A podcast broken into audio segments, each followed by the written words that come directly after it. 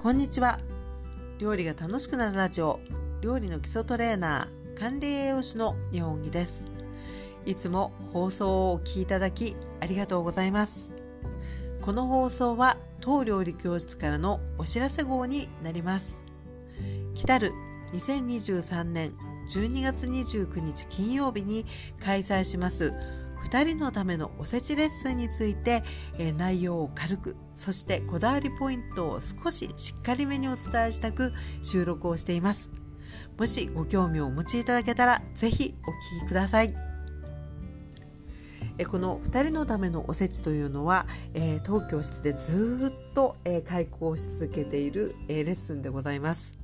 かつて、えー、対面の時は、えー、生徒さんたちが来てくださってほぼ1日がかりで、えー、料理をするっていうねそういう、え、レッスンだったんですけれども去年から、え、オンラインでの開催となりまして、え、1部と2部に分けて、え、お送りしています。ですのでもしもこの放送を聞いてくださったりあるいはご案内ページをご覧いただいてご興味をお持ちいただけた時には、えー、1部だけでもあるいは2部だけでもあるいはしっかりと一部二部両方でも、え受講いただけるような、え形態となっています。ここからは具体的にどんなことをするのかどんなメニューなのかをお伝えしていきます。まず第1部です。12月29日のスタートが11時から収容時間はだいたい2時間10分なんですけれども、えメニューとしては2人のためのおせち第1部ということでこれだけは作りたい定番の5品です。筑前煮魚の味噌焼き生ハムと大根のマリネ伊達巻きりんごの白ワイン煮となっています。これらは個人的にもほぼ毎年作っているおなじみのえー、本当に私からすると非常に作り慣れたメニューなんですけれども、えー、とてもですね喜ばれるメニューなので、えー、皆様にですねしっかりお伝えしていきたいと思います。でまた、えー、おせちというのはところどころに非常にあの料理の基礎的なあの理屈がこうやっぱり生きてくる料理が多いので、えー、そういった基礎というところでもですね非常にあのしっかり覚えていただくと美味しいものが作れるそんな、えー、ラインナップかと思います。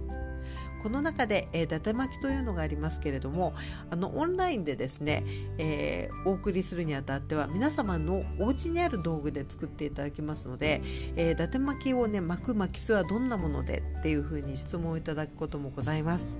でこれはですね、えー、基本的にはあの理想的なのが、えー、卵焼きを焼く、えー、四角い鍋ですね四角いフライパンとあとは、えー、普段こう巻き寿司なんかに使うようなですね、えー、巻き酢を使って巻いていきます。お正月用の伊達巻き用の巻きすというと鬼すだれと言いましてあのギザギザがねこうくっきり出るようなあの巻きすも売ってはいるんですけれどもあの普段のですね、えー、巻き寿司に使う、えー、巻きすでも、えー、とてもいい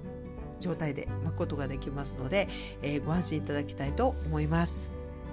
さあそして、えー、2部になるんですけれども、えー、2部はですね、えー、その年に特にあのお伝えしたいメニューだったりとかですねお伝えした、えー、ことっていうのを盛り込んだのが第2部になっていきます。実はこの、えー、放送してまでですねお伝えしたいなと思ったあの大きなえー、ポイントというのがねこの2部なんですね。で今回、えー、2人のためのおせち第2部は、えー、開始時間は、えー、12月29日金曜日の、えー、15時からスタートなんですけれども、えー、5品、えー、料理としては作っていくんですが、えー、ここでのキーワードがですね食べる煮干しになっています。今年お伝えしたい、えー、一番のことという感じなんですけれども、えー、このですね、えー、煮干しで出汁を取ってその出汁を使ったメニューあるいはこの煮干し自体を使って作る田作りっていうことで、えー、今回はねこの煮干しをあの特に、え取り上げていきたいなと思いました。メニューをご紹介しますと、えー、食べる煮干しで、えー、と昆布で出汁を取りまして、えー、そのと出汁で作った、えー、お雑煮そしてこの出汁を使って作るエビのうま煮そして、えー、食べる煮干しで作る田作り。その他には、えー、日頃でも、えー、とてもね活用しやすい、えー、冷めても柔らかく美味しい鶏もも肉のスパイス焼き。こちらはフライパンで非常に簡単に作ることができます。そしてもう一品がたたきごぼうということで、え5品を作っていくんですけれどもお話ししましたようにえ今回はですね煮干しのだしというのをねあの存分にえお伝えしえ皆さんと一緒に作っていけたらなというふうに思っています。え天然だしと言いますとかつおと昆布あるいは、えー、かつお節だけ昆布だけしいたけだけ煮干しだけというような取り方もできるんですけれども今回は煮干しと昆布でだしを取っていきます。で、えー、煮干しのだしというのはですね私あの個人的に天然だしの中では一番頻繁にあの作って使うだしなんですけれども、えー、今回はですね特にこの煮干しを一旦いってからですね熱を与えてから、えー、だしとして取っていくっていう方法で、えー、だしを取っていきたいと思っています。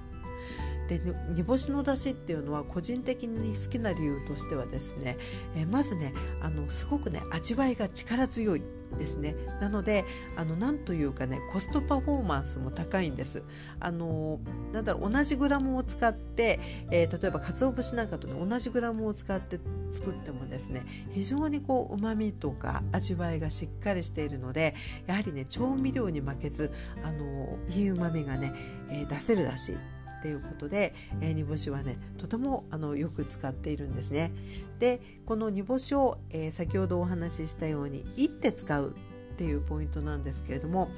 あの作ったことのある方もいらっしゃるかもしれないし初めての方もいらっしゃるとは思うんですが、えー、個人的にですねやっぱりこういって使うとあの違いとして感じるのは、えー、まずね香りがあの魚の癖っていうのがやっぱり非常に少なくなるっていうこととそして変わらずうまみがしっかり出るっていうことなんですよね。でいらずに取る、えー、煮干しの出汁というのもそのいわしの風味が、えー、お味噌と合うしそれはそれで美味しいんですけれども、えー、一旦いることで、えー、香り風味がね結構変わりまして、えー、これ一体何の出汁なんだろうっていうようなね感じの印象なんですね香りがそんなにこう強くないのでその分あの非常にねあの淡めな調味料あるいあの極端に言うと塩だけで味をつけたようなものとかそういったものにもねすごくこうあの使いやすく広がりが出てくるっていうことで私は個人的にはねおでんを作る時もこのいった煮干しで、えー、と昆布で取るだしっていうのがあの大好きなんですねなので今回は、えー、いって、えー、取るだしということで、えー、ご紹介、えー、共有していきたいと思っています。そして、えー、もう一つはですね、えー、食べる煮干しっていうのが今回、えー、必須テーマとさせていただいてるんですけれども食べる煮干しってスーパーなんかでもねあの大体こう置いてるんじゃないかと思うんです。で通常煮干しっていうことで言うと、えー、イワシで、えー、大きさがですねまああのいろいろあるんですけれども多く売ってるタイプとしてはですね8センチから10センチぐらいのサイズのあの煮干しが入ってる袋が多いかと思うんですけれども食べる煮干しと書いてあるような商品っていうのはだいたいイワシのサイズが、え、5.5センチ前後かと思うんですよね。で、えー、こういったですね小さめなイワシの煮干しっていうのはあのいいところとしてはですねあの内臓を取らなくても非常にあの上品なあの旨味の強い出汁が取れるっていうことなんです。やはり大きい、えー、イワシの煮干しっていうのは、えー、気にしなければですねお魚の風味強くて OK っていう場合は本当に内臓を取らなくてもあの美味しい出汁取れます。私のね実家の母はねちっちゃい時本当にあの丸ごと大きめの煮干しで、えー、取った、えー、お味噌汁をねよく作ってくれたんですけどそれはそれでね味噌との風味もバッチリで美味しいんですが、えー、苦味とかねお魚の風味をあまり出したくないっていう時には内臓をね取るっていうことがやっぱり多いんですね。でその点、えー、小魚である食べる煮干しっていうのはあの内臓自体も小さいので、えー、やはり丸ごと使ってもねそんなにこう魚のこう強い風味っていうのをあの大きいものに比べると感じないので、え、非常にねこれもやっぱりあの使いやすさっていうのがね、え、言えるのではないかなというふうに思います。今回は田作りにもこちらを使っていくので、えー、だしでもよしそして田作りでもよしということで、えー、小魚、えー、食べる煮干しを、え、ピックアップして、え、みんなで作っていきたいと思っています。ちなみにこの田作りを作る時っていうのはあのお正月の、えー、近くになってくるとですね、えー、商品名が、まあ、ごまめって売ってたり田作りって売ってたりすると思うんですけれどもちょっと煮干しと似てるね小魚で、えー、出回ってくると思うんです。今の時期もちょうど出回っているんですけれどもそれと煮干しとどう違うのかっていうねご質問をいただくこともあるんですが、えこれはですね材料自体は、え同じ、まあ、小イワシなんですけれども、えお正月用にごまめとか田作りという名前で売ってる小魚っていうのはね酢干しなんですよね。火を入れないで干してあるんです。で、えー、煮干しっていうのは字のごとく煮て干してあるっていうものなので、えー、パッと見た目としてはですね、えー、ごまめ田作りっていうのはね真っ平らなんですね。あのうねってないんです。真っ平らでなおかつ目の色がね黒いんですよね。で肩や煮干しというのは一旦煮て干しているっていうことで